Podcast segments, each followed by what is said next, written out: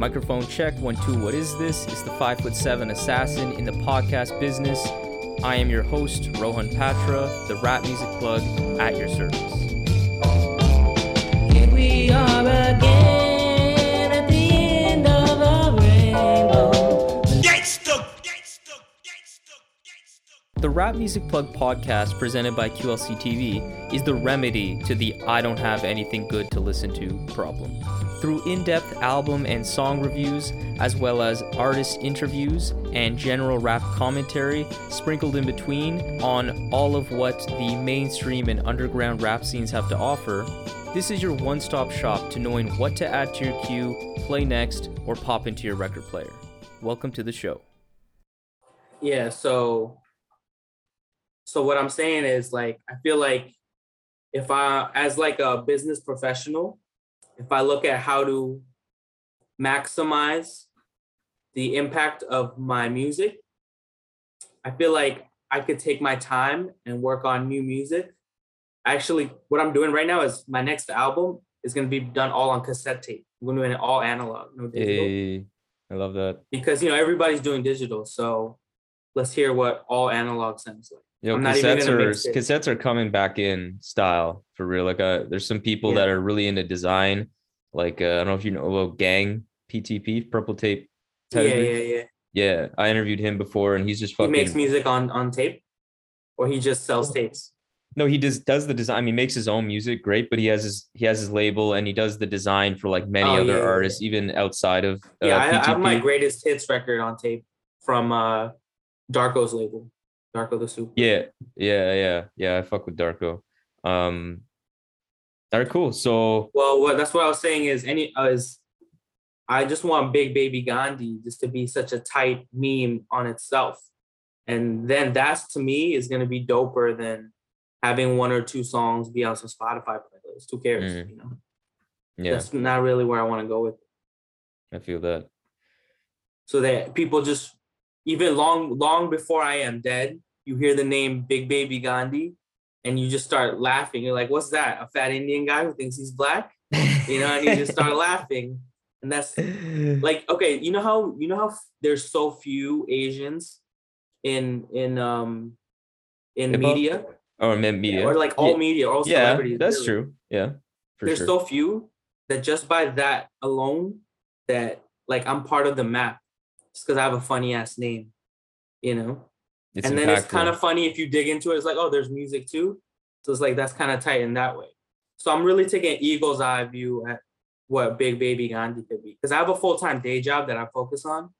So I need to maximize my non daytime stuff.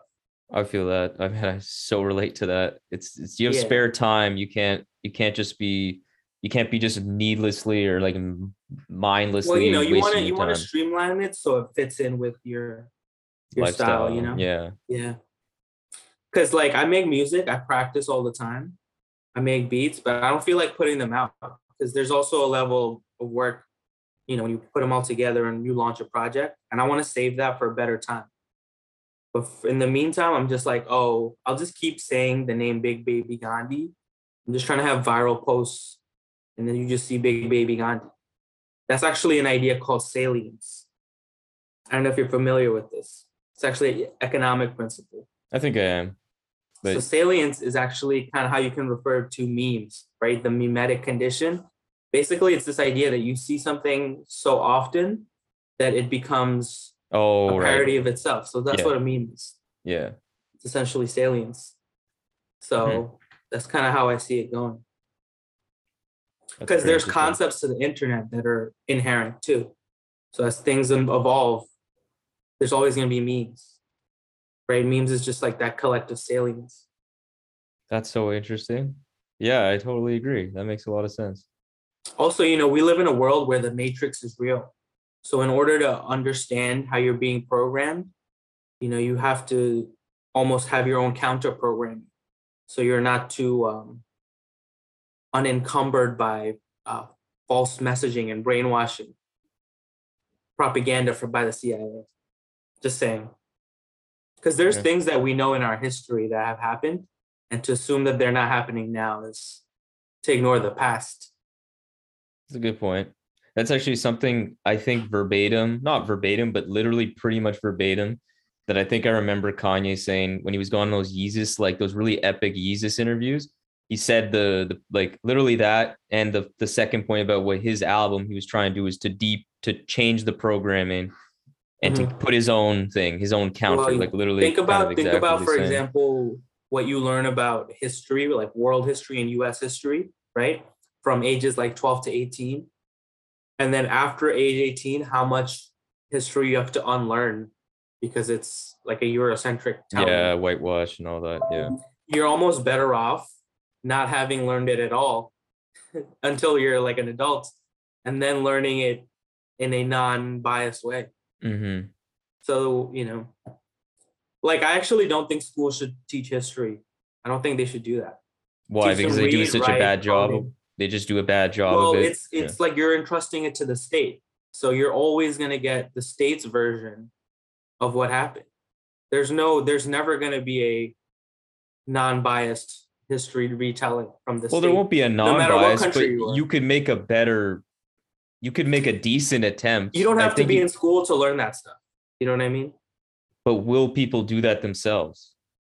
I don't think it ma- like it's not helping now. you know? Yeah, that's a not a that's not the worst take. People are It's learning about each other's cultures on, like on like TikTok. They don't need to know about you know like whatever it is. Also, like people don't even like school anyway. If we keep it real in the U.S., you're not supposed to like learning about stuff. It's actually corny to learn in the in America. Let's keep it real, or at least the way I grew up or where I come from. It's corny to be interested and to learn about things. That's no bueno. Well, whatever. I'm not gonna rail too hard against against the government anymore. I'm not gonna learn my my lesson. Okay, I I I enjoyed this, and I I was already recording. I'm just gonna keep it. It's a nice little nice little sneak peek. Um, I will still introduce you guys, whoever is listening. This is not how we normally start these interviews, but I love it. Um, to this great guest that we're gonna be diving into things with today. So, I am here with an artist who is from New York, formerly of Das Racists, Heems, Greedhead label, had a great solo career to date with some really well received projects like Big Fucking Baby, No One to Look Up to, We Live in a Society. He's thoughtful, charismatic, as you can just hear in this brief interview that you've heard so far, and he's funny as hell. And he's also currently a practicing medical writer, if I said that correctly. Yeah, yeah. And so I am pleased to welcome someone who I've been really excited to speak to for so many reasons, but just as someone who genuinely affected me positively, first hearing him in I think 2012 or 13 Yeah. um, as a brown hip hop head growing up. So pleased to welcome Big Baby Gandhi. How are you doing? yo, yo. Gandhi. Terrorist with no turban, lyricist with no sermon. My man Herman said your whole team herbs, man. My man Victor said all of y'all dick suck. I said, yeah, I know that's why they always got their lips plugged. Disgust every time I spit stuff. Titty ass shit, cunt, please lick nuts. So so you're originally from Bangladesh. You immigrated Yeah. to uh, New York when you were pretty young, right? Yeah, like uh six years old. Six years old. Okay. So you you did most of your growing up here. So like what kind of folks were you surrounded with when you were younger? Like what was your exposure to hip hop growing up? Um, it's like so. I grew up in New York. Um, so I first uh, I'm from like Main Street, Flushing, uh, Main Street, Cherry Avenue, and then Colden Towers. So it's just mad, mad people, mad Black, Dominican, Indian kind of mix. Not there really wasn't like there were like four or five Indian people. Well, Bengali people, not really Mhm. Indian, but we all hung out and uh, well, you know, um, it's New York. Everybody does hip hop. Every male well when i was growing up every male 18 to 30 could rap. Everybody could Yeah. rap and uh it's just something you did. And then you know uh uh so i was into it really young. Um it was low-key like how i fit in. There was that when eight mile dropped we um i started doing like battles in junior high and stuff Um, I wouldn't win, but I could like, you know, I could like do crazy flows and stuff. So yeah, it was just like my way of fitting in. I really love rap music. I love all, all music really. And then uh and then growing up, I used to uh when I was like 13, I used to make beats. I, I had a cassette tape. I didn't have a computer until I was like 18 Okay. and then uh, so I had like uh, no like 16, and then so I had pause tapes. I would make beats, and then I made um I used to make beats on Fruity Loops. Like I had like Fruity Loops seven. That's how long ago it was, and then um yeah, just made beats. Always did like rap stuff. Grew up, you know, in New York, in the streets. You know, just like regular stuff. and so like I what, mean, uh, every, everyone I knew listened to rap growing up, and then a bunch of us learned about the elements of hip hop, became hip hop heads. You know? what were some of the key artists that like particularly like informed your style because it's very much not like i can't nothing really comes to mind immediately where it's like oh you probably listen to this guy that's why you sound like Oh. this it's pretty unique I, I definitely I'm influenced by like almost everything. Um, I feel like because I listen to so much that I try to avoid biting, so I try to s- co- come up with some original styles.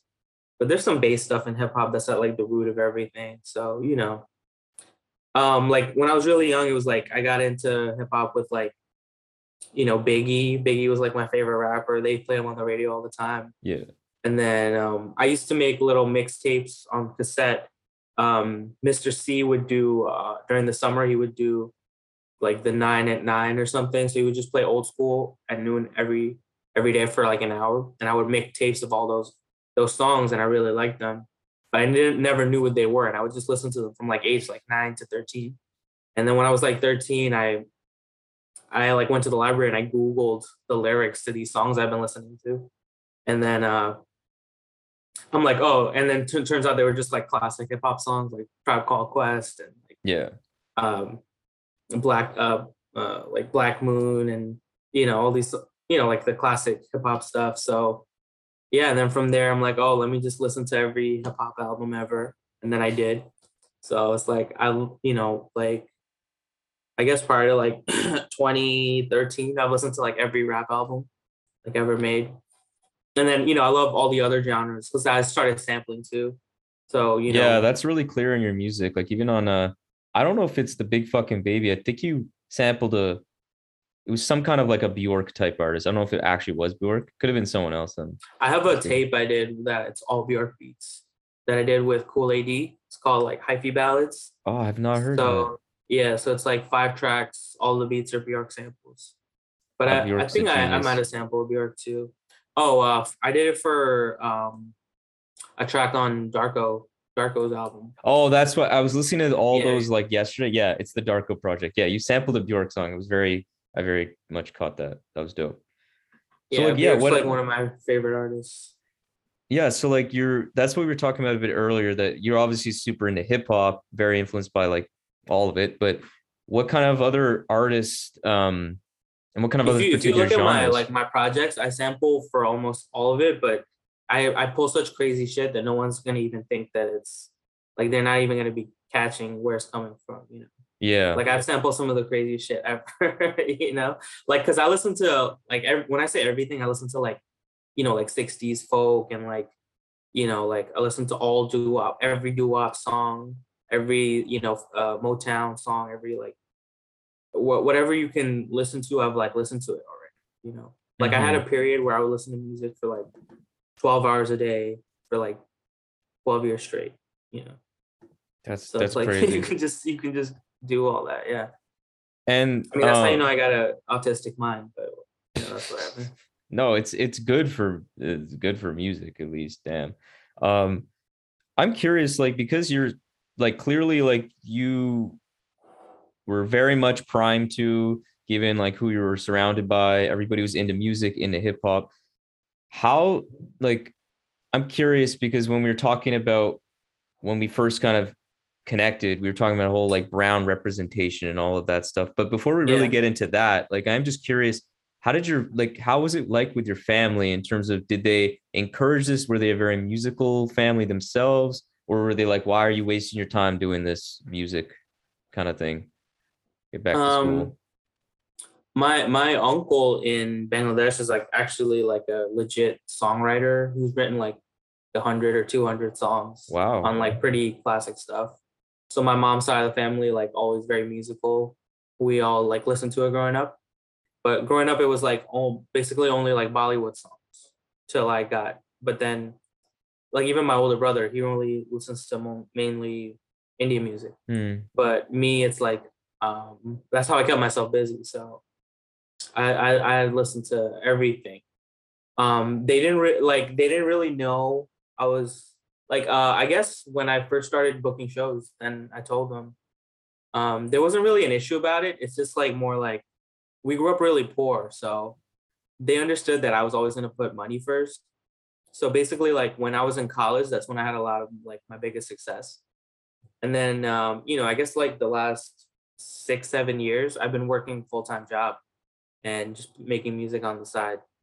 And uh, i feel like you know i do pretty well like i have pretty decent sales but at the same time you know it's like if i was making music full-time every day i don't know like what would have been better for me because at the same time a lot of people who who, who are still making music who came up when i did they all fell off you know whereas i feel like my music it's kind of like it's not trying to copy a trend. It's like this is I'm telling you how it is right now, you know. hmm So, you know, it depends. Like for me is like I actually I, I look at myself as an adult and I have to plan for my future.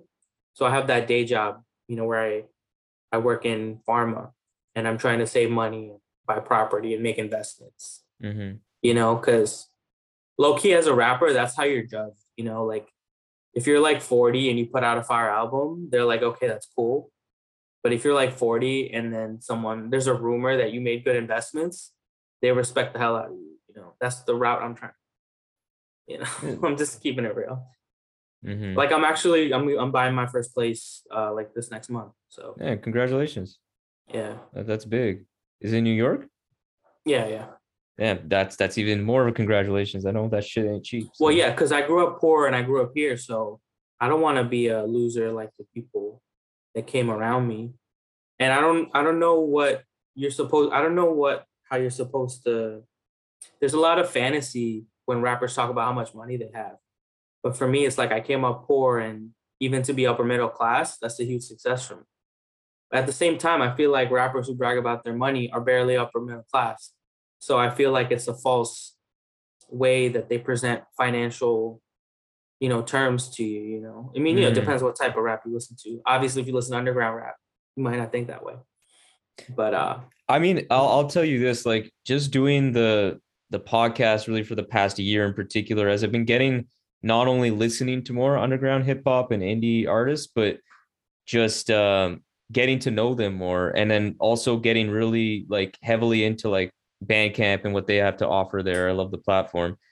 It Yeah, really was eye opening. It's like it's one of those things. It's not like it was a secret, but like when you look at some of the sales obviously there's other ways to make money with music. There's shows which i have no insight into really like how much money these people are making but it's like it was really eye opening i didn't had shows this, die after covid? Like I've yeah but that's the thing. shows shows are dying but also it's like i also think i was also just like under kind of a really pointless or not pointless just completely fabricated false impression that i mean yeah i assume no one not i don't i know sorry i'm rambling. I never assumed that all of these artists were clearly just making enough money to live off of music alone. I knew that wasn't true, but I assumed a larger more majority of them were than it's actually true, which is a very small minority actually can have the privilege of doing that. And I was like, damn, what have I been thinking? It's like, damn, these artists making amazing music and they're making a few grand a, a month, which is maybe good enough for them, but they have to have other Yeah. jobs. And it's bro like, let's let's break it down by numbers yeah, because i this is something that people in music they don't want to talk about this because you know it hurts their ego but it's better to be transparent about how much they're paid so that people can like okay if if people know that like the average rapper makes like 50k a year why are they gonna listen to music that's like oh i'm fucking your bitch with my bbs do you know what i mean? Hmm it the the illusion is part of it you know they need that that illusion to sell their music. So why would they be transparent about how little they make? Mm-hmm. Okay, so this is be pre-COVID. Let's say you were a touring artist, right? And you were mid-market, like uh I don't know, like a good example to use, but like Mid market would that be rap? like would that be like um Curren$y? I mean, he has a huge fan base though. That's like yeah, yeah, he would he would dedicated. be a little if he's if he's mid, then I'm talking about below mid. yeah, like- He's he's like, upper locally mid. Let's Yeah. say there's a local mid, someone with let's say half the fan base of Curren$y, right? Okay. That person touring merch, music streams, everything combined, probably estimated, let's say they'd make seventy-five thousand a year. Uh after uh after tax, yeah, 75k a year after tax. Mm-hmm. Uh actually that's not right. it would be before tax. Um let's say you average um a million plays of your music on Spotify a year, okay? That person uh so a million plays is only like I think like $5,000 or something. Yeah, it's or- nothing. And then if you factor in touring and merch for that artist, they probably make about 50k a year. Which you know is good, but think about like music. There's no 401k. It's not covering your health care. That's not you don't You have know a what I mean? guaranteed career of 40 years Yeah. like you do in other businesses. I was lucky that my come up was when I was like age 17. Like when I came up with Greedhead, I was the youngest one in the crew. Like I was still going, like I was taking classes and taking tests when they were on tour. And uh it was good for me because I realized like I had a, I had to make a cho- like I had label offers, right? I had two label offers. Um, they were pretty they were pretty bad. They're like, you know, they're I wouldn't get I would get only like 10% of, of the profit or whatever Mm-hmm. They would cover distribution and marketing that's it but there it wouldn't even provide that much marketing and i was like you know i don't even know if i want to do this because like i didn't even feel like my style of music is like i i didn't, I didn't think it was like like i didn't feel like i was going to be able to just make pop music or whatever Yeah. Yeah. if i wanted to and so i was just like yeah like these deals aren't even i could just put it out myself and make the same amount of money I would have a much smaller audience, but I get a much bigger percent. So that's what I did with debut. I just put it out myself. Like that was the album that I uh, I got, I was trying to shop, Mm-hmm. and then uh, I dropped that and then just retired. But really, what what it was is I was in school and I was on like academic probation, you know, and I needed to get my degree. But I got my doctorate, and it's actually, you know, like I feel like I played it out well. But you know, who knows? You know, could have gone another way. Maybe if I kept making music, it could have gone differently. But you know, I, think feel like uh, artists don't really. To me, I care about more about the money. You know what I mean? Like, cause I'm trying to plan for my family and all that stuff. You know what I mean? Mm-hmm. So money wise, I feel like I'm fine. like I don't want to have to be a. I don't want to have to be one of these artists now that's forced to make music to fit in in this climate and to pay their bills. Like that seems like an L to me. I think one thing that you're saying though, because like if someone isn't really in tune with anything related to music and they just heard like the last one minute, they could be like, "Oh, you're so shallow. You just care about the art, right? You don't care about the art. You care about the money." But I think Yeah. actually what you're describing is a No, way it's- where yeah, you can actually be come From a genuine. place of privilege, I can Yeah. talk about openly. Yeah. But a lot, most artists, like eighty percent of them, either they're from a rich family or they're backed by like someone else with a lot of money. Eighty to ninety percent of the time. That's why they. That's, That's why like the you ever bigger artists. Those are like the ones that we like generic that's all of people them. That's all of them. That's all these indie artists too.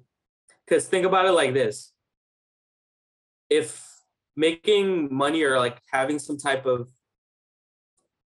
uh, financial transparency was important to them, then they would be talking about it. But they're not, because the type of stuff they talk about is stuff that only matters to these privileged people if you think about what artists talk about and what they fight for, you know?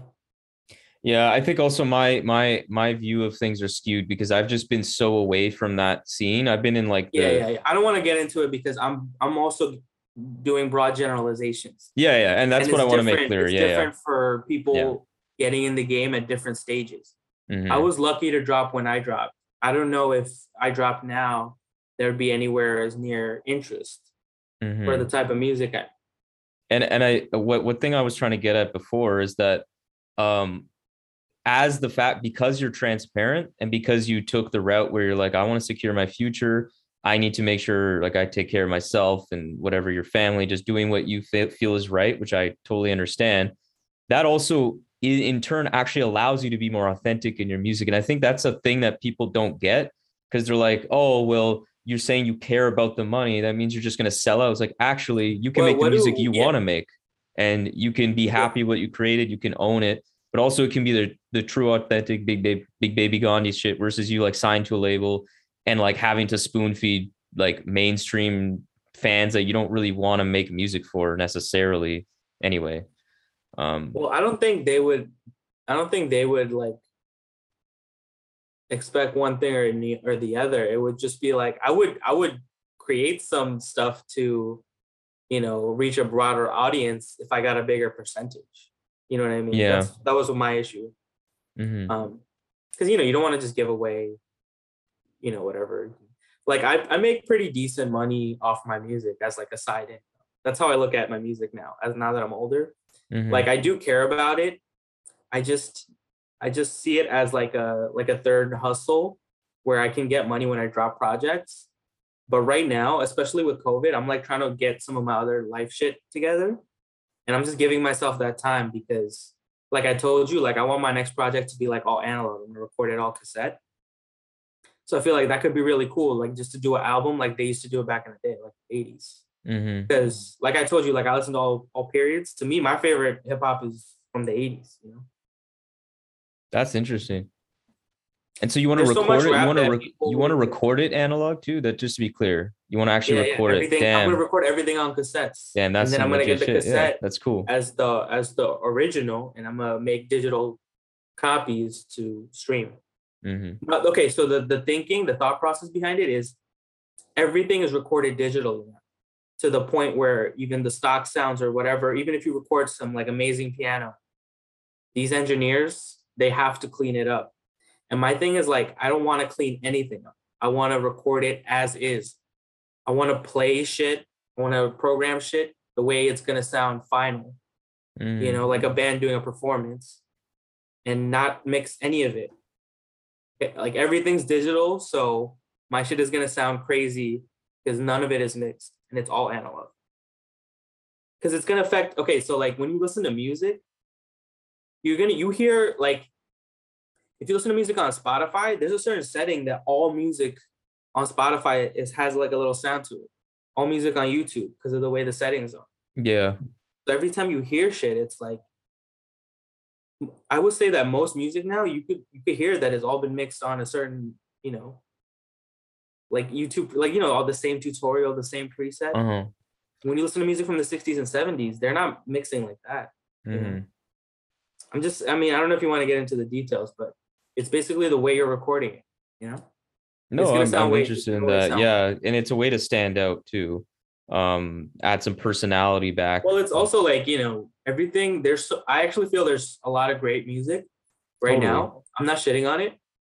There's just so much of it that it's so hard to find something different or like make your own imprint doing something different.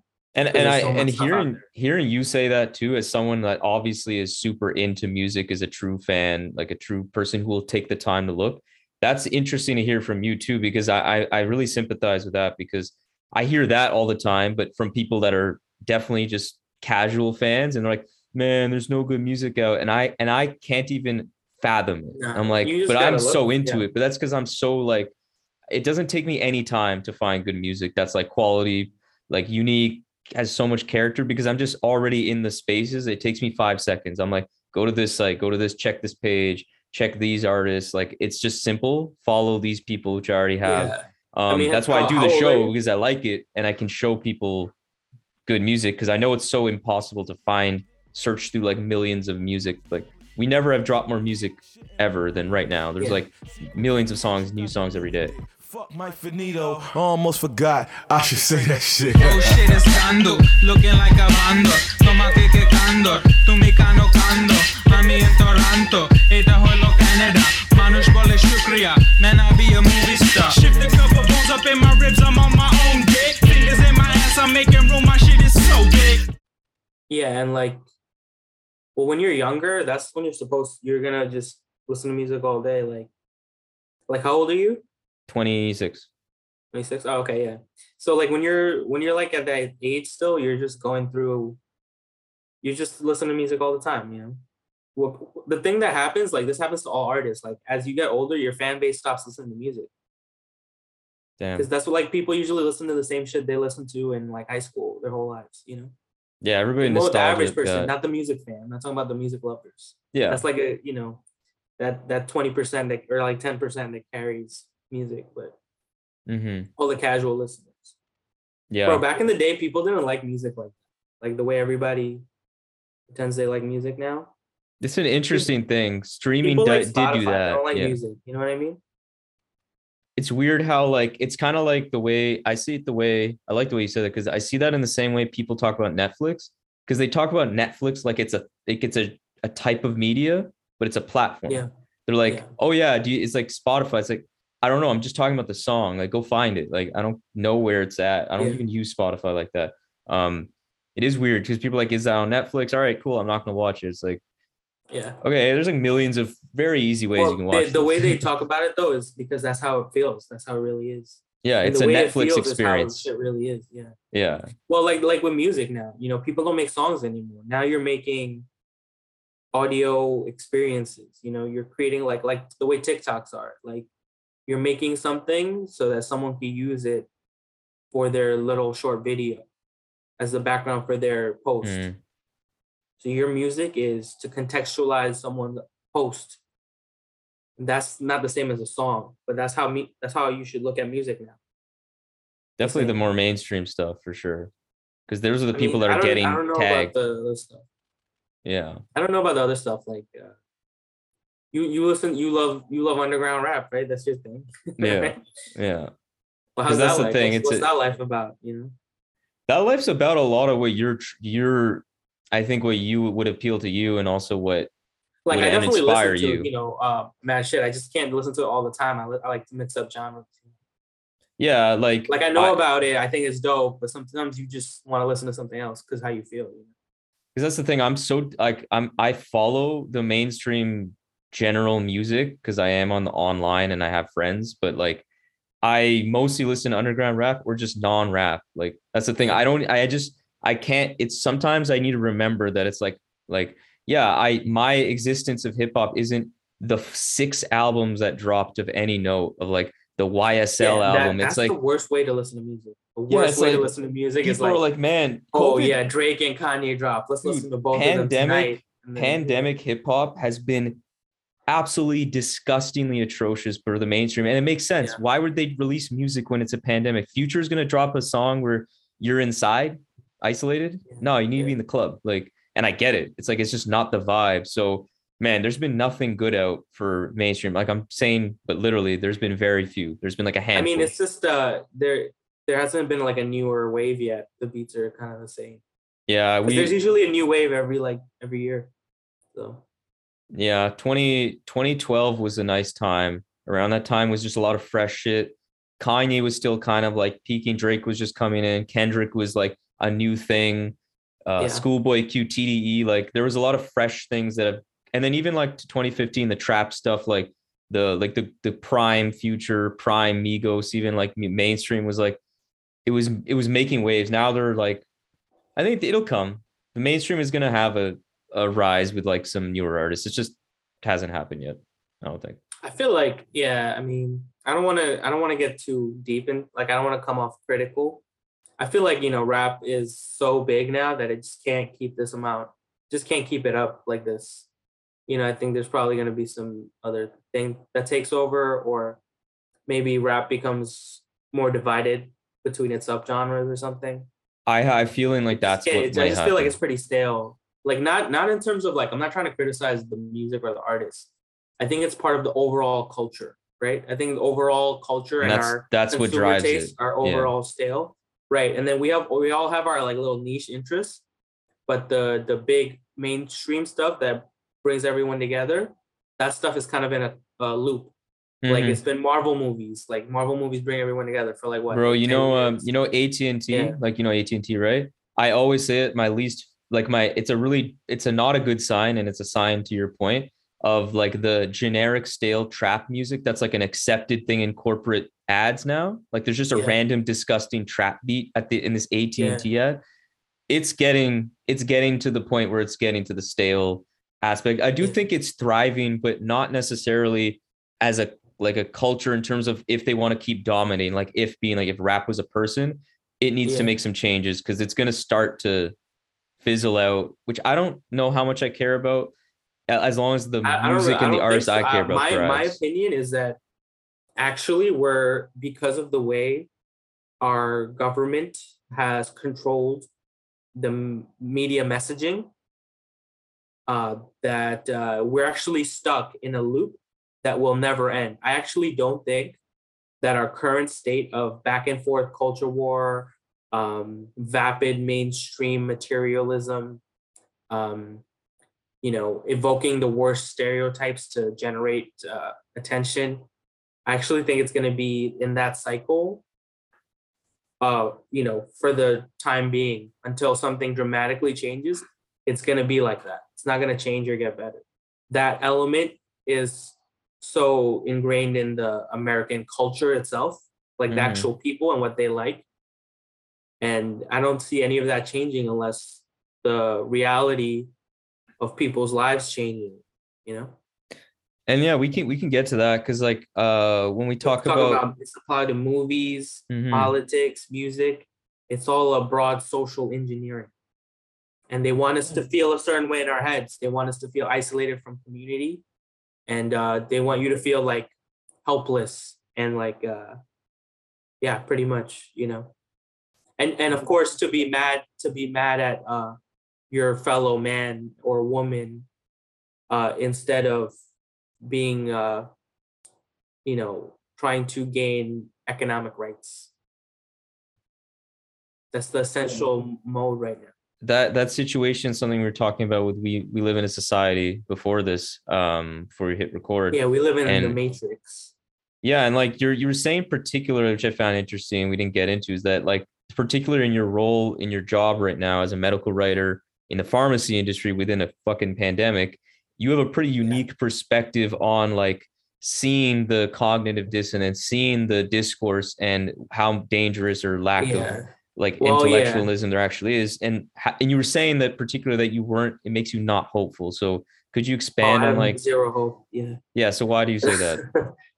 um, what what I was saying is, um, as a medical writer, I wrote a series of vaccine papers for for Pfizer a few years ago. Um, I know a lot about it, and then when COVID happened, I saw how it just became a tool for the culture wars, and uh, there's a lot of failure on the medical community to be transparent about it to make people feel safe. Um, people are attacking Joe Rogan. Meanwhile, he's actually been the most honest broker. He's actually been the most transparent about this stuff, which is sad. Um, How was I don't that? know. How is that the case? I'm curious about that. um because he's actually had like uh people on from the medical community who tried to you know correct some of the stuff that the cdc has been saying Hmm. and so he gave them platforms to do that um you'll see that a lot of stuff that i mean i don't i really don't want to get into this but you see a lot of the stuff that the cdc said that rogan would talk about they would say like no he's lying in this and then six months later this That the- has happened a couple times. The CDC has said, like, Yeah, actually, I'm aware of wrong. that. I have a The I'm not a fan of Rogan and what he's done, but it's not like it's all negative in terms of how he's treated that topic. But yeah, we don't need to get into that too much. well, you know, he's just not part of. I'm not saying he's a genius. I'm just saying that simply not being an arm of the state propaganda makes you more honest than the state propaganda itself. That's It's not That's saying fair. that's not saying That's fair. much, but it's just yeah, it's not saying much, but it's saying something. You know. yeah. and so it's, it's up to you how much of the government lies you want to eat up. It's not my.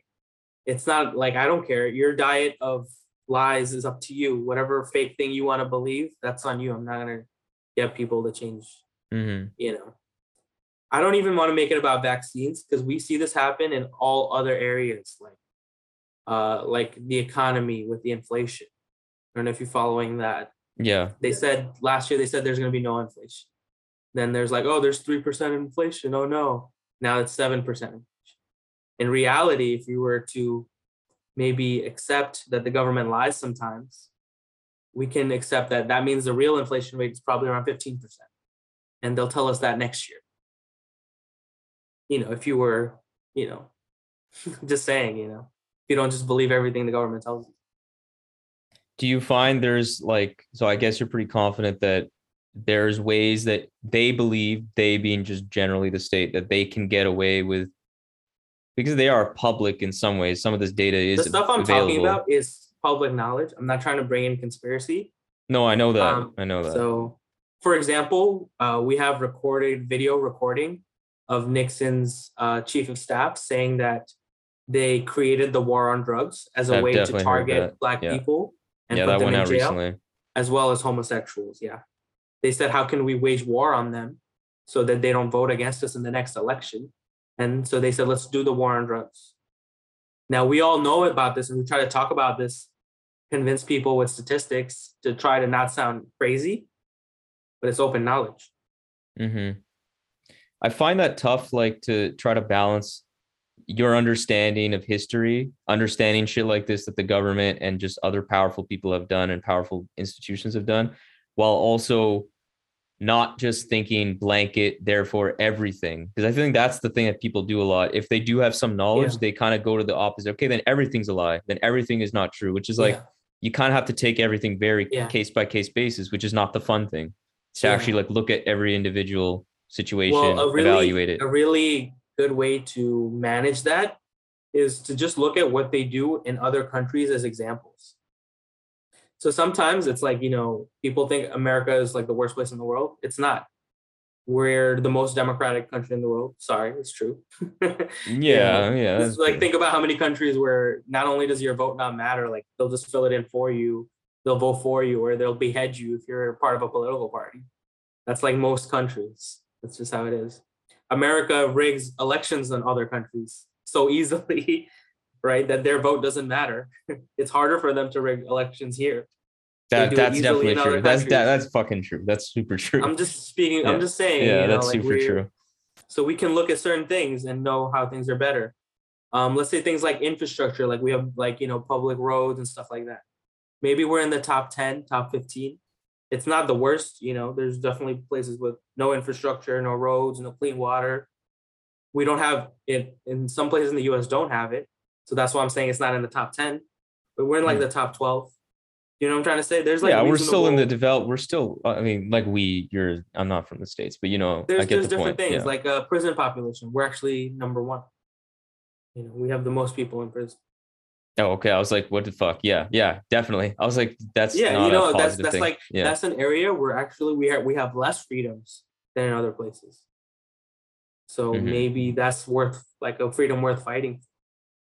You know, we have Mm. that's the only place in the country with free speech in the world with free speech. Even in UK, you get a in England you get you know you get a citation for using free speech. You got to pay taxes to watch cable TV or something. You know. I'm just saying, bro. There's there's different ways to compare the U.S. It's not the worst place, not the best.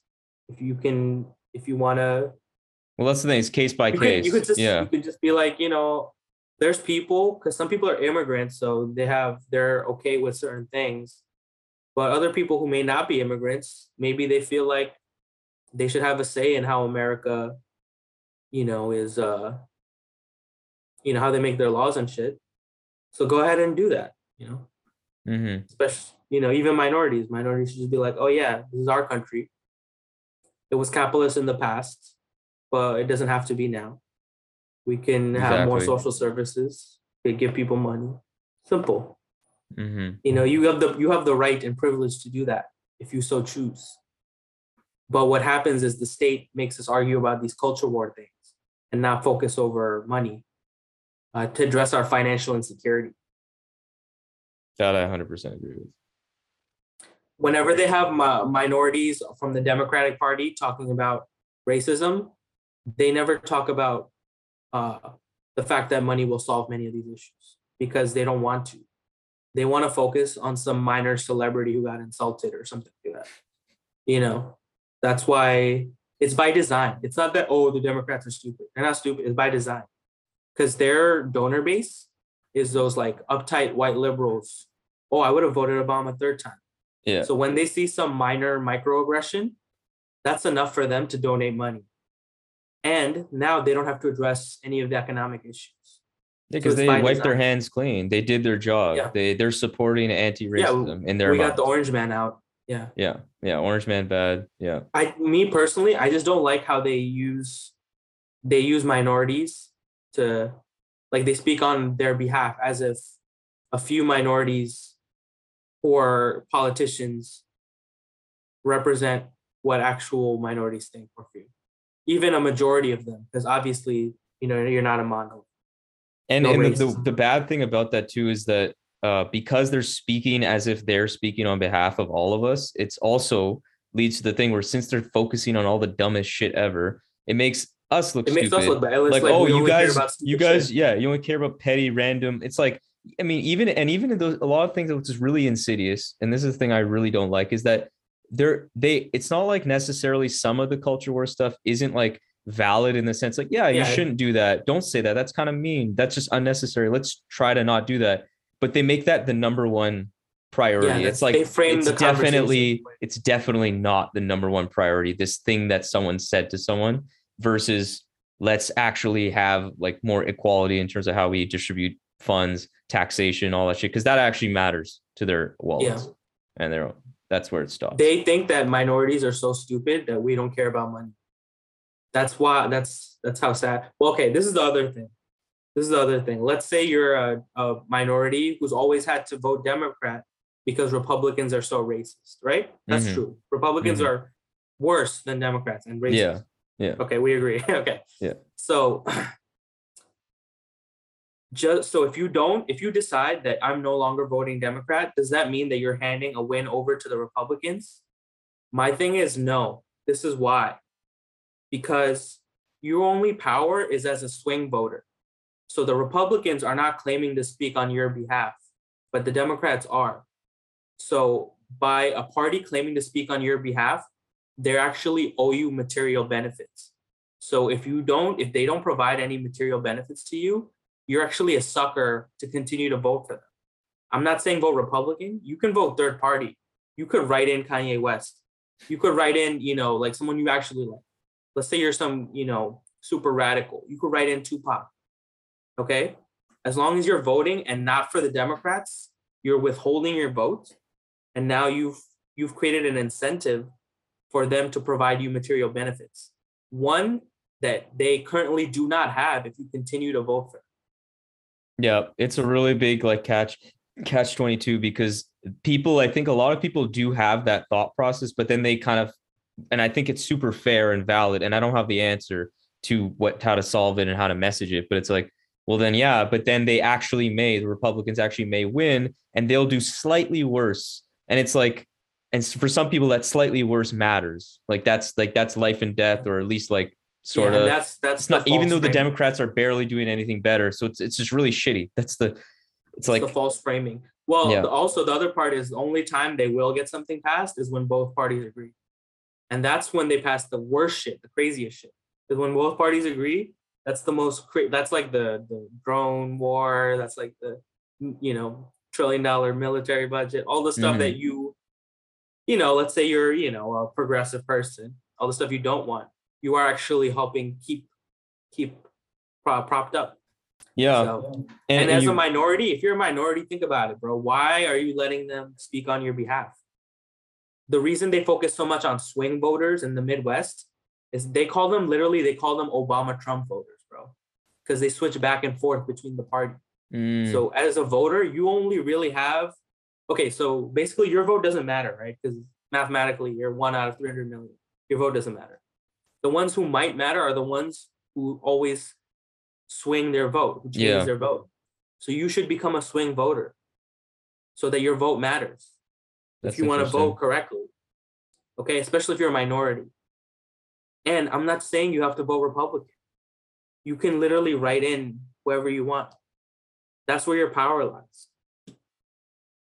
But That's I'm only saying that now because in 2024, the Democrats are going to lose so badly Oh my god. that they're going to so shame bad. they're going to shame people that they're racist and anti uh they're sexist and anti uh, and homophobic. They're gonna smear that so heavy because one, that's all they have, and two, they're not allowed to talk about economic issues because they have the same economic platform as the Republicans. Yeah, it's like a slightly You'll see that they're going to push version. that very Yeah. hard. In the- Yeah, totally. coming. That's why I'm telling people now before it happens. On my way to the lab, met my first real fan. Said my first real grand.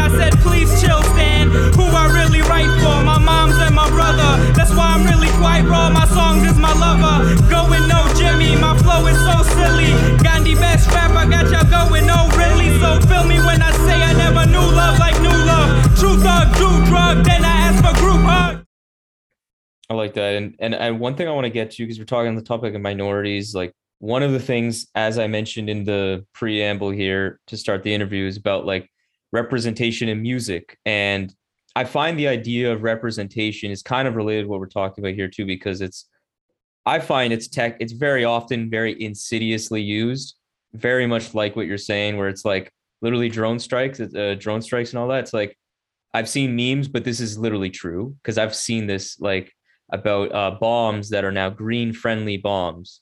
And it's like Yeah. a positive, or it's like, oh, we have trans drone strike operators to kill murder uh, in- innocent brown kids in the Middle East. Like that's how it is.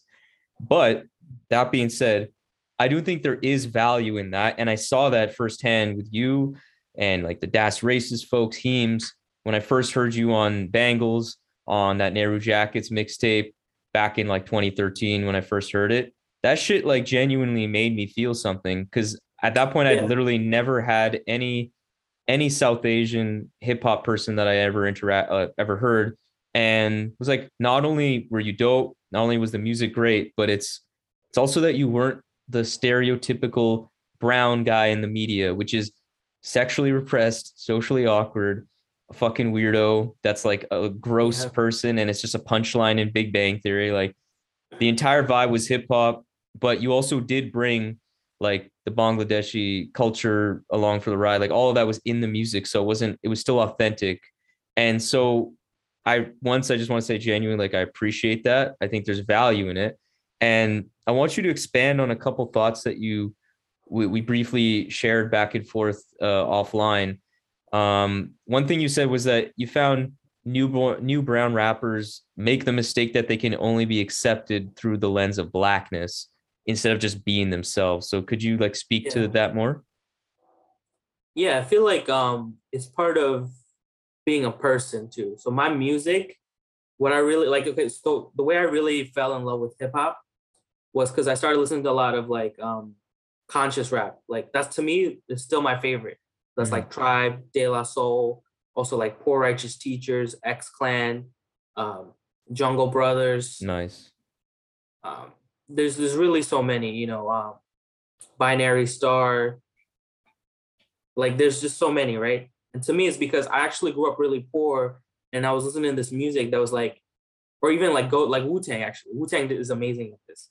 Like Ghostface rapping about, you know, like uh, we slept four to a bed, and then we didn't like to sleep with John John. He peed the bed, you know Yeah. that's like how I grew up. Uh, you know, my family, four of us had to live in one room in a one in a two bedroom apartment Damn. for like the first five years when we, you know, because we're immigrants, whatever.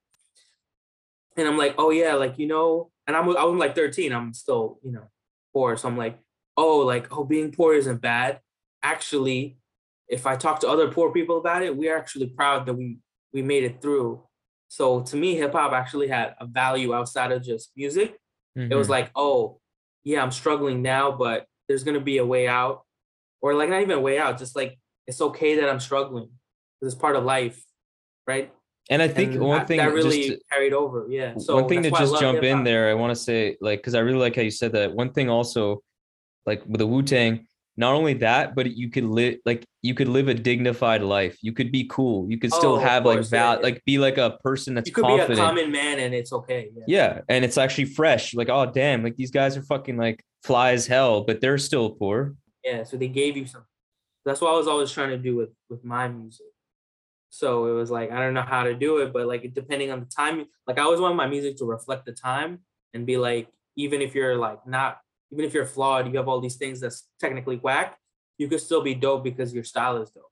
That's how I always looked at it. That's how I looked at. So I learned a lot of this through hip hop, you know, growing up, like as just listening to it. But at the same time, it's like I believe that in life. Like, yeah, like you may not be like the tallest, you may not be the light skinned dude, you may not be the prettiest, smartest, but you can find your thing and just do as long as you do something in your own style. That's how that's to me how I look at hip hop. As long as you do something in your own unique, dope style, you'll be good. Even if it's doing something common, like like I don't like I don't know, like like I used to be a busboy at an Indian restaurant, but I'm like, okay, I'm gonna be the flyest busboy, and and I was like, you know, I went around making jokes and cleaning people's, you know, stuff and like, you know, like making jokes, and they would give me more tips and stuff like that. Like Mhm. you find your own style of doing something. That's what hip hop was. So that's how I looked at my music, but also just life is like, yeah, like I'm it's gonna be hard, even if you look at being a brown person, like it's gonna be hard for me to fit in and disprove other people's experiences with other South Asians. Mhm. You know, they're gonna meet certain people and have a certain way.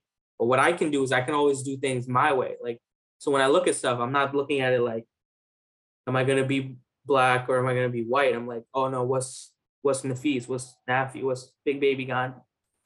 And it's always been like that for me. So I've never had any issues with like being accept, accepted in rap or hip hop because I was always just trying to do something that I thought was dope for me, like what I thought was dope. So I never had the issue of like, I don't, I don't even remember the question, but it's like, you don't have to try to fit in because like fit into what, you know, especially if Yeah. you're brown, there's no path for you. There's no model you can, there's no like person who came before you, you can copy. So you have no choice but to be original. You know what I mean? Yeah, no, like like whose style do you want to steal? Like, you know Yeah. I mean? and that's like super you're right it's so applicable to life because like even if you are thinking like even if you are have issues with validation and you want to get that from other people it's like if you're not authentic people smell that and they won't gravitate to you. And so it's like maybe you won't gravitate everybody won't gravitate to you because not everybody's for everybody Well, yeah, and that'll be a real thing. That'll be a real connection and that for hip hop as a like a creator you get real fans but as a person you get real people that fuck with you just as like a person. It's also from like artistic perspective like you know why do you like i don't even understand like these newer people why they make music. Some of them aren't really music fans they're using music as a vehicle to get um you know Fame, followers money or like yeah. to get i don't want it's not a bad thing because it's cool it's good to make friends have a social network i don't think it's bad. But you know it's like there's there's a, there's different reasons people do things so you don't really know and a lot of people use music as a stepping stone to you know like legit careers in other areas so hmm you know and music is is mostly about marketing so it's about your look and your brand so but you know if you were trying to be an artist then you wouldn't even want to bite other style you would want to just be like oh i'm going to come up with some cool shit of my own you know Yeah. Yeah. And it really it really depends you know like i feel like these the newer just musicians in general like there's like there's some really dope like original art and then there's a lot of people maybe it's just because there's so much music there's a lot of people just trying to fit in oh, totally, totally. Um, i'm not saying there's not good shit I'm just saying. no, yeah, yeah, I know. I think I think you made your point. there's a lot of like, cookie cutter music you know thousand percent, thousand percent. And another thing I like that you said I thought was pretty interesting is that, and this is something that I can't even. I I was surprised to hear because obviously I was at the age where I was listening to music, but I was not nearly as in tune as when you were really kind of blowing up there. Um, you said that back then, so like back in let's just say 2011, 2013 timeframe, you never thought that the scene at that point in 2011 would be more open to brown rappers than they actually are now. And I just I didn't even expect to hear that. But so so why do you think that's the case? Um, I think there's like a couple. Well, like it's like okay, one is like I don't feel like people go out as much as they used to.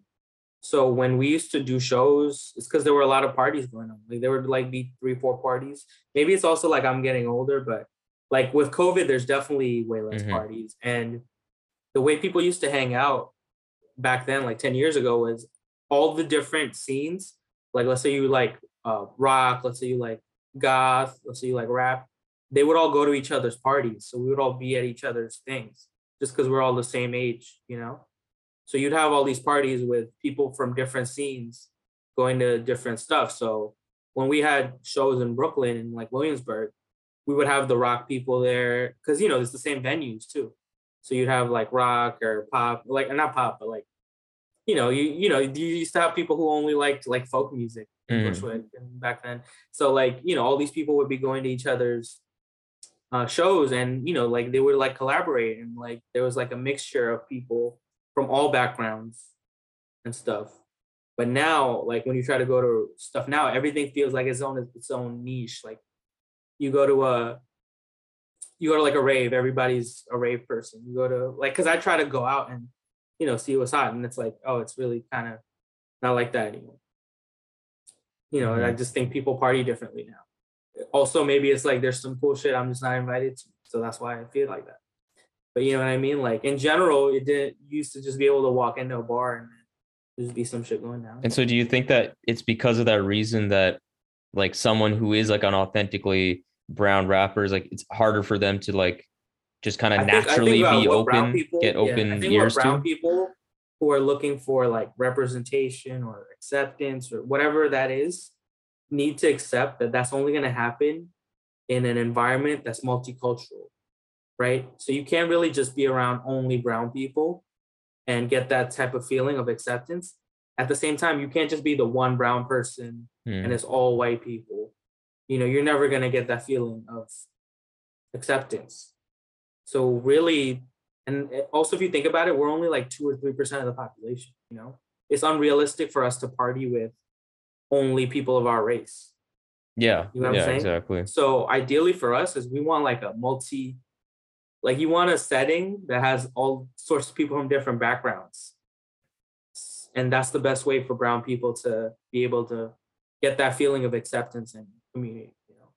Instead of coming from a place of like oh they're they think this of me you know like you know what i mean? Like instead of coming from a negative place where you feel like mm-hmm. people are judging you you just need to accept that you'll only be accepted in multicultural environments because you are of a different background and that kind of means taking the responsibility for fostering that you know yeah, like to you reaching gotta be out, more being uncomfortable. yeah you got to be yeah. more comfortable with people of other backgrounds if you want people to accept you for being of a different background that's a big reason why like uh, when i think about like you know my just personal life next steps for me like one thing because you say like the two to three percent in toronto it's literally like 14 percent oh, okay nice, nice. it's the most insane like nothing like it other than like uh, like maybe surrey in, Van- in the vancouver area and that's Yeah, a big guess, reason yeah. because i ottawa is very similar it's like three four percent and it's like either you're the one brown person or you're all brown Mhm. and it's like yeah that's not gonna help you yeah Well, I guess I'm I'm lucky. I grew up in New York, so I mean Queens. So that's every single race. I know someone from every country.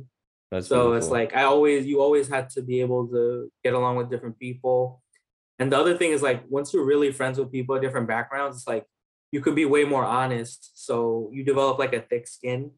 So I don't get phased if someone judges me for my background. I know all the jokes and I can crack them back. So I don't feel I never felt not accepted or like I didn't belong. So I never projected that, Mhm. you know. Yeah i It's feel just, that just facts. And also, you know, like I love rap so much that I was like, oh, I'm just gonna be a dope person and my music's always gonna be good. So that's how I look at it. Okay, I wanted to ask you about like how how did you first stumble upon Big Baby Gandhi as a name? That's obviously a big important fact. Um I had like a lot of corny rap names. I was trying to be like an intelligent rapper. And then um I just came up with it uh when I when I was sending out demo tapes.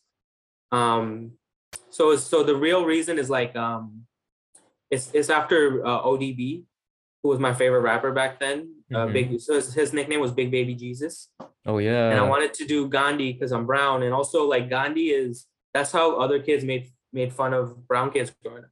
So Mhm. in New York back then, the way they called Indian kids was Gandhi. They'd be like, they would do Gandhi, Mandi, Mandi. That was how they made fun of you. But I didn't think it was like a bad thing. It was like, haha, that's Gandhi, Gandhi, like, you know, just taking it back. But then, you know, I feel like it's also not great because a lot of people got fake woke about Gandhi. So there's there's that aspect of it too. It sounds like um It's like like a fat Indian guy who thinks he's black, Big Baby Gandhi. So I think that's pretty funny. And I think that's gonna be a funny trope throughout. Like as we get, because this is the thing, I'm the first, I'm the first like Bengali American rapper, like ever. So there's way more Bengalis now than there was, just because of how many kids we have, right? hmm And so there's Bengali is gonna be a part of American culture in like you know the next couple of decades. But Big Baby Gandhi was like forever. Yeah. You think there's not gonna be another in Bengali person who looks like me, who tries to rap in the next 20, 30 years? They're gonna make a movie about it. They're gonna have to use my name. You know what I'm saying? Like I have Yeah. such a lane, you know, Big Baby Gandhi. It's just not it's fun to say, you know. Yeah. I don't know. I don't know if we got it, but I, like someone was, I was talking to my friend about it, and, and I said, as long as there's no other brown rapper with a funnier name than mine, I'm always gonna have this lane. You know.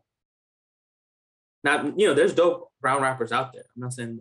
I'm just saying my name just sticks. No, it, it sticks. Anytime I mention it, it's like I always I know I'm gonna get a reaction out. Someone's like, "Oh, I'm talking to Big Baby Gandhi." They're like, "Oh, who's that?" Wow, Yeah. that's interesting. I'm fucking intrigued. Like, I was the first big baby too. oh yeah, Just saying. Well, you know, after ODB. Well, like there's other big babies. there's a lot the of babies now too. Yeah. Yeah. it's like the most common name now these days i feel um one thing i want to get into is like as you talk about like sending your demos out and all that shit like once you got to the point where you're ready to release uh, a full length project you dropped a big fucking baby i think it was 2011 and like we talked about was very well received critically by listeners created a solid buzz for you like how did it feel getting that project out to the world and were you surprised by the reception that you got Yeah, I was, pretty surprised because I made the whole thing in my closet. Like, I didn't think that anyone was really gonna listen to it. It was definitely like viral before viral, you know. And the thing was, all I had at the time was an album cover and no pictures of me, so nobody knew what I looked like at that time. And there was only like one Tumblr picture of me, like mad blurry with my my eyes, uh, like uh, like whited out you know so no one really knew what i looked like so that was like a dope couple months and then i had the next tape ready and like i was you know i was like 18 19 then so it was like the best time for me to rap well no i was like no i was like 20 21 yeah Hmm. but uh, a lot of the songs on big fucking baby i've been making you know like while i was in college it's actually like when i was in college i i quit rap because i was like no nobody there's no good rap now and then I made I started like a punk band and I tried making a bunch of like stuff like that. And then I was making a bunch of like like when Justice and Crystal Castles was popping, I was trying to make a bunch of like damn disco tech tech music. And that's how I linked up with like that's how I found out about Das Racist music was because I was really into like Passion Pit and all, all that stuff. And interesting so then when I sent what I, what happened was I sent Dap a bunch of beats. That's how I got linked to them, and it was because um, I thought he would fuck with like the I would send him like disco beats, like like Crystal Castles beats. I wasn't sending him like you know boom bap or anything. hmm I think like that's what's so dope about that greedhead movement was, you know, even now there's like this false binary where it's like you either gotta do like either like woke or hard boom bap or like fun turn up uh ignorant trap. It's like this false binary. But like back then, like we were doing like dance music that was fun and like not serious. And that's like super that was just super valuable. Like n- you know, nobody really replaced that lane yet to me hmm that's why I love that's why I love Tribe Called Quest, De La Soul. To me, like that's they were doing the same thing, like like fun, uh, upbeat dance rap that wasn't too serious, you know. And I think there still was value in the lyricism. Like you guys either were really Oh, funny, for sure. or you would make social commentary, but like again, it's not in a way where it's like Yeah, overbearing to we where were you have to be then it became so so common after that. Like Yeah. the way we all dressed, everybody dressed as like the normal person dressed like that. Like three four years later. Being and a normal person all- was was uh, revolutionary. Just generally, Yeah. being a normal person, and that's your like your Yeah, brand is just normal. It's like, oh, okay, yeah, interesting. and then Didn't know that was possible. the, all the political stuff, people weren't woke like that back then. You know, when we were talking about that political stuff, nobody even nobody even did that. So, but whatever. It's like we created a model not just for rap, but for people's online personalities. You know what I'm trying to say? Mm-hmm. Like a lot of people's posting style comes from us. That's interesting. I'm just saying. And to me, like that's what's hard about rap now is because rap when I was coming up was about a certain type of like bars, but now the best bars are like the one-liners on Twitter. Like you're telling me a shrimp fried this rice is like a bar. It's like if you think about the way people interpret bars, Mm-hmm. you know, like so ew, she fucking the weed man for weed, the bitch that's fucking the text man for text. That's that's like a bar from 2012. Mm-hmm. You know what I'm saying? Damn. So that's why, like, if you're a rapper now, that's why the people rap a certain way now. That's why if you're making like melodic trap songs, it doesn't matter what you're you're not focusing on the lyrics, you're trying to sound good. Mhm. And then if you're doing like um like more underground rappy rap, you can't just say like the one-liners anymore because that's really what posting is for. Now you're just doing like, you know, like, oh, check out my flow over no drums and like, you know, I'm gonna get smart on you, I'm gonna get real insightful on you, you know. But that Mhm. whole lane of like just being like like clever and not too serious, that's posting. That's what posting is. If you think That's about it. interesting. Yeah. Like shit posting is So it changes the style of, thing. of the rap. yeah. That's where the hardest bars are now, is the post. That's an interesting thought. Um, and when you're talking about how you, because you briefly just touched on that, talking about how you connected with with the Das Racist, like just generally, like how how important was that relationship, or is that relationship with Das Racist Heems and, and all of that crew? Like how how influential was that to your your life and your career? I mean, you know, I don't think people would have found out about me if it wasn't for them. But, you know, like there were also like a lot of other artists in that camp. And, you know, we all had our own separate careers, you know. Mm-hmm. I don't know. I mean, my thing is like, well, what about trying to like like what's going on with New York rap now? And it's like, I want to be part of some underground New York rap scene now. I just don't know what it is, and I don't know if I'm part of it. And maybe that's just because I'm working full time. But like, I don't know. And it's like, it's mad work to foster that community and to do that. But like, I know they're doing it in New Jersey. you know what I mean? Like Fatboi Sharif. Yeah, I mm, fuck with him so 89th, hard. The Bra- Brainchild. Yeah, like exactly. Oh, you They- fuck that's with like a legit scene. Yeah, yeah. I love that guy. Yeah, yeah, 89. they got like a legit scene there. Though. That's what I'm saying. Like you could go to a show there and, and watch them. Yo, if you're if watch you're all their interested in like artists together. You know? obviously i'm i'm a foreigner so don't i'm not trying to speak for people here but i just the people that you mentioned like fatboi sharif like the the crew we mentioned ptp like i i could put you into contact with some of those guys because there's some really good creative as fuck Yeah. new york hip-hop coming out that's like really rejuvenating yeah, I mean, really I'm- I'm, I'm, tied with Fat Boy, but I'm just saying, like, Yeah. they- because they're good. You know. yeah yeah he, he's fucking ill um uh so one other Yeah, thing I low, wa- low key, uh, low key. I'm trying to work on an EP with Fat Boy. It's just taking some time because I'm like making my beats on tape.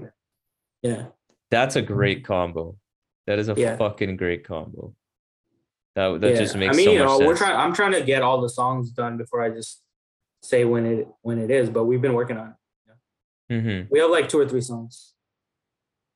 So, um, one thing I wanted to talk about before we started like talking and chatting for real, I think we've kind of talked about it a bit. It's just like that time when you decided to take a break. I think you've been pretty clear about what your reasoning was. You just really wanted to focus on securing your future, uh, entering Well, the. isn't, that like for everyone? Like, I'm not just. I'm not trying to like.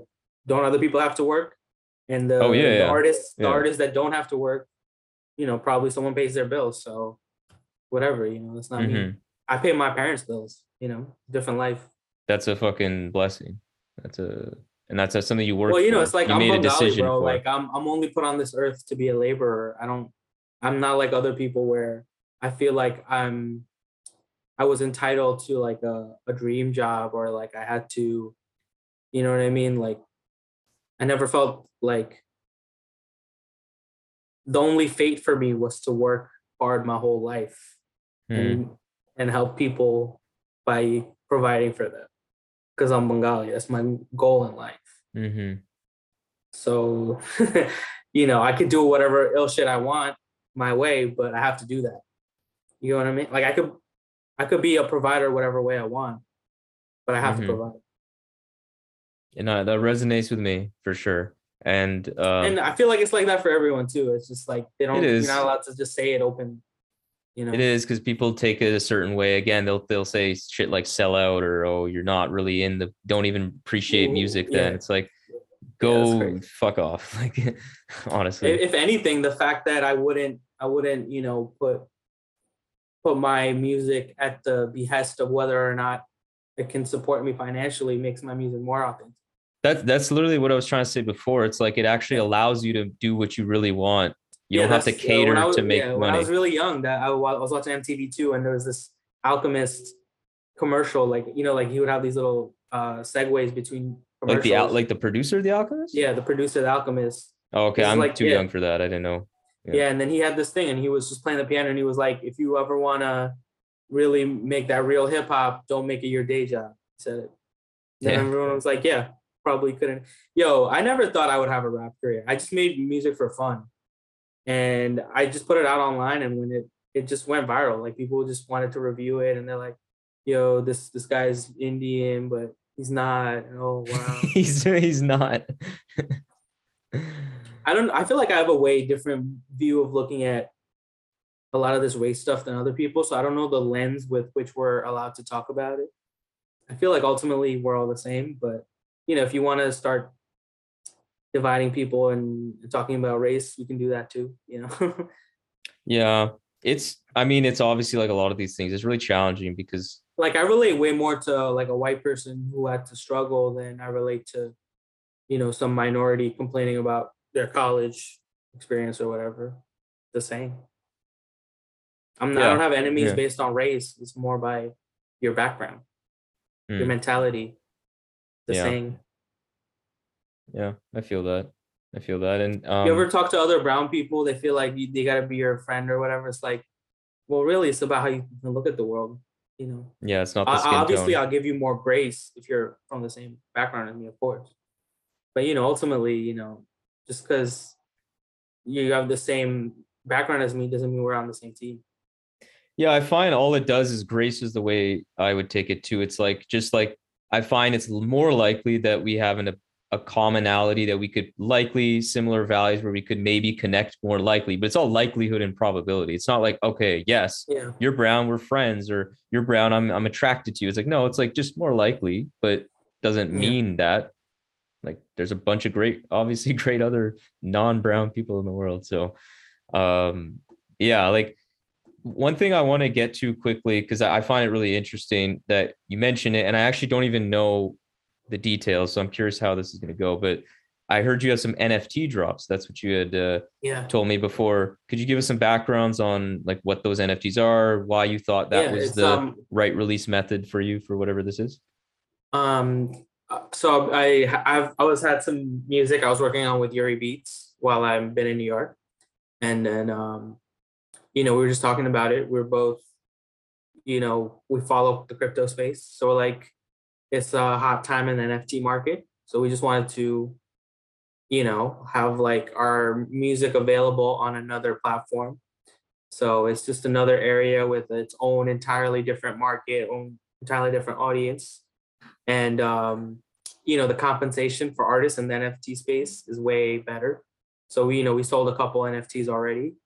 Um and you know it's it's just a part of that game. Like it depends if you're new or not to the nft space and i your your background on it. You know i'm not it's not like oh nfts are the future and gonna save everything or whatever. It's just another market where you could put your music and get heard. And you're compensated way better than spotify. You know spotify you're actually you're paying them you're basically their employee. Yeah, you're Whereas with giving bringing market share to them. nfts is like at least you get compensated for the music you put out and uh you know that's that's like part of it. You know it's Mhm. like having our music available there because we want to be part of that space that we feel is growing and we want to reach that audience too especially like over the next couple of years like as more musicians enter that space we want to be part of that environment as well you know? Uh yeah.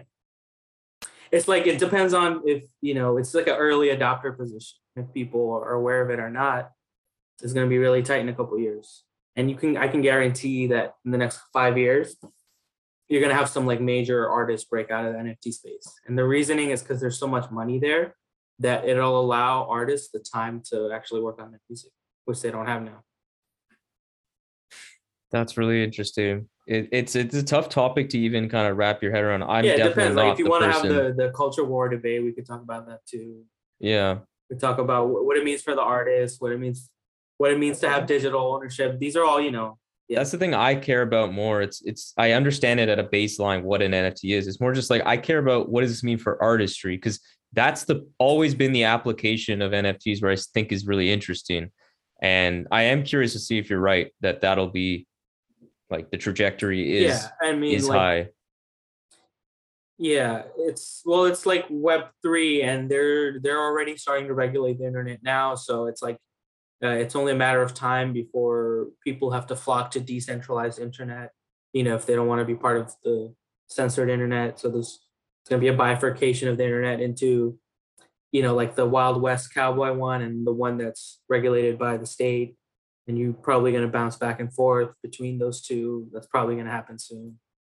So you know, it's just like I follow a lot of futurist stuff and tech stuff. It's it's really just based on how you think about the future, whether it's something that you don't you'd rather not think about for peace of mind or something like you're actually Mhm. interested you want to get ahead of it. You know, it's really however the thing with my thing I don't like about NFTs is there are some times where clearly you could tell that people just don't want to learn about it, so they just call it a a fad or you know a, a scam, so they don't have to think about it. It's like, well, you know, it's like everything. It's not just so black and white.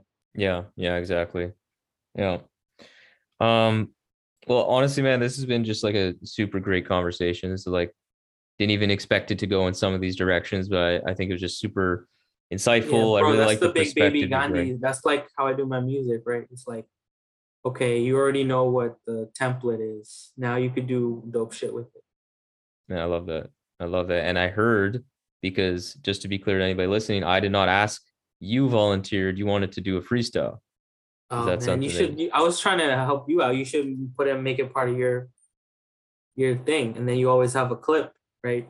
Because you know some of these radio stations, their biggest Yeah, videos yeah. are their freestyles. Yeah, yeah, that is true. I I never it's funny, I never actually even thought about doing that. But as soon as you said it, it's like, oh yeah, it's the classic thing at the end of the interview. They do a they do a freestyle yeah, and it's like uh, the you radio know, I'm trying to put you on game, bro. Uh, yeah, yeah, Gandhi. Uh, yeah. Uh, let's go, let's go. Uh,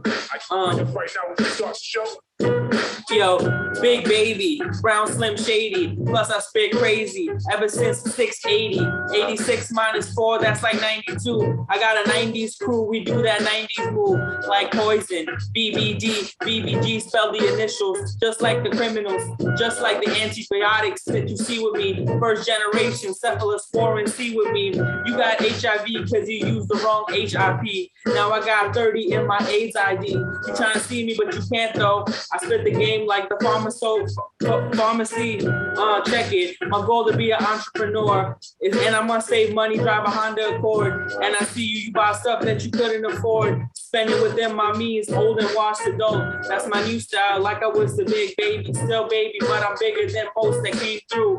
Now I'm looking like a lame dude. Now it's different. BBG, and I'm fitting. Yo, check my whole style, look my metabolite, amino glycosides plus liquid macrolides. When I cook, when I look through the tetracycline, I took doxycycline and took amphetamine, and then I took amoxicillin with it. My whole style is like MRSA resistant when I resisted, and I'm represented in many places. When I say I invented it, I invented it. When I say I didn't recommend it, I recommended it. When I say I comprehended it, now tell me when you say you comprehended it, did you believe that I would end it with the next style that you could commit with it? When I mean what I commit with it. On February 14, your style get valented. That's the valence electron moving balancing. Moving more with the imbalance when neurochemical hit the serotonin. Got your girl moaning off the hormone owning. My whole style like I never fucked. Your whole style like you never lucky. Your whole style like you never touch a bucky. Your whole style like you never had a rubber ducky in the shower. You never had an hour left to go. My whole style coming off it. Lil BBG, man, you couldn't come with me, man. And I got the flow that flows so fluidly. When I spit my shit, that's oh so stupidly. Oh, you think you hit me with the one, two, and the three? My whole style like four, five, but not a live. Coming back like Jordan with the four, five. Coming back like the five, four reverse when I spit my shit. Eight, two, four on some Kobe shit. 24, eight on some Kobe shit. Where I rock with it. Um, Fuck, man. Let's go. Shit. I didn't know where yeah, you you were gonna try, take you try one more? Yeah, yeah, more? yeah. I'm down. I can see the fucking uh, pharmacy background popping up in that. Damn.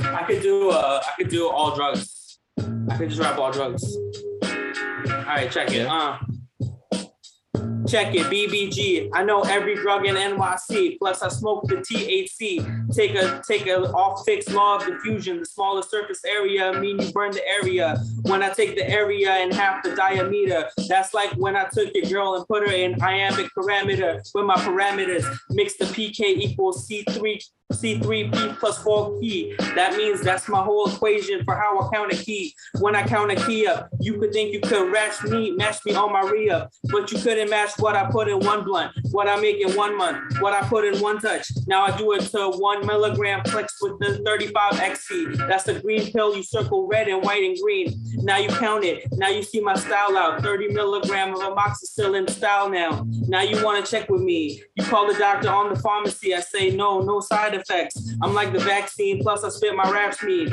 And I give you swollen balls like Nikki Cousin. And I'm making more money than Nikki doesn't. Uh, and I got more money than Nikki Parker. You can hit me with my shit when I spit my shit, but I'm a, I'm the next Peter Parker. Living sunny side with no Mary Jane. Uh, but I got the Gwen Stacy. I call it Gwen Sticky when I smoke the sticky icky and my style leave you sickly. And I got a hickey hickey on my on my shit. Now I need some sick leave. Cause I fucked up with the hickey dicky with my dicky. Now she not so picky. And I hit my whole style. She used to say icky icky. Now she see me flashing like Ross Ricky with my whole shit. And I and I keep the blicky, but not too much if it's not so sticky. Coming up so side off my side like Maverick, like a old western, like John Ford movies did.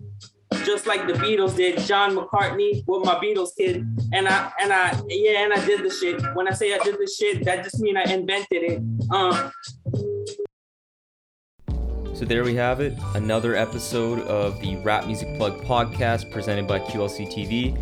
I hope this episode gave you some new perspectives and insights into what the greatest art form known to man in hip hop music has to offer.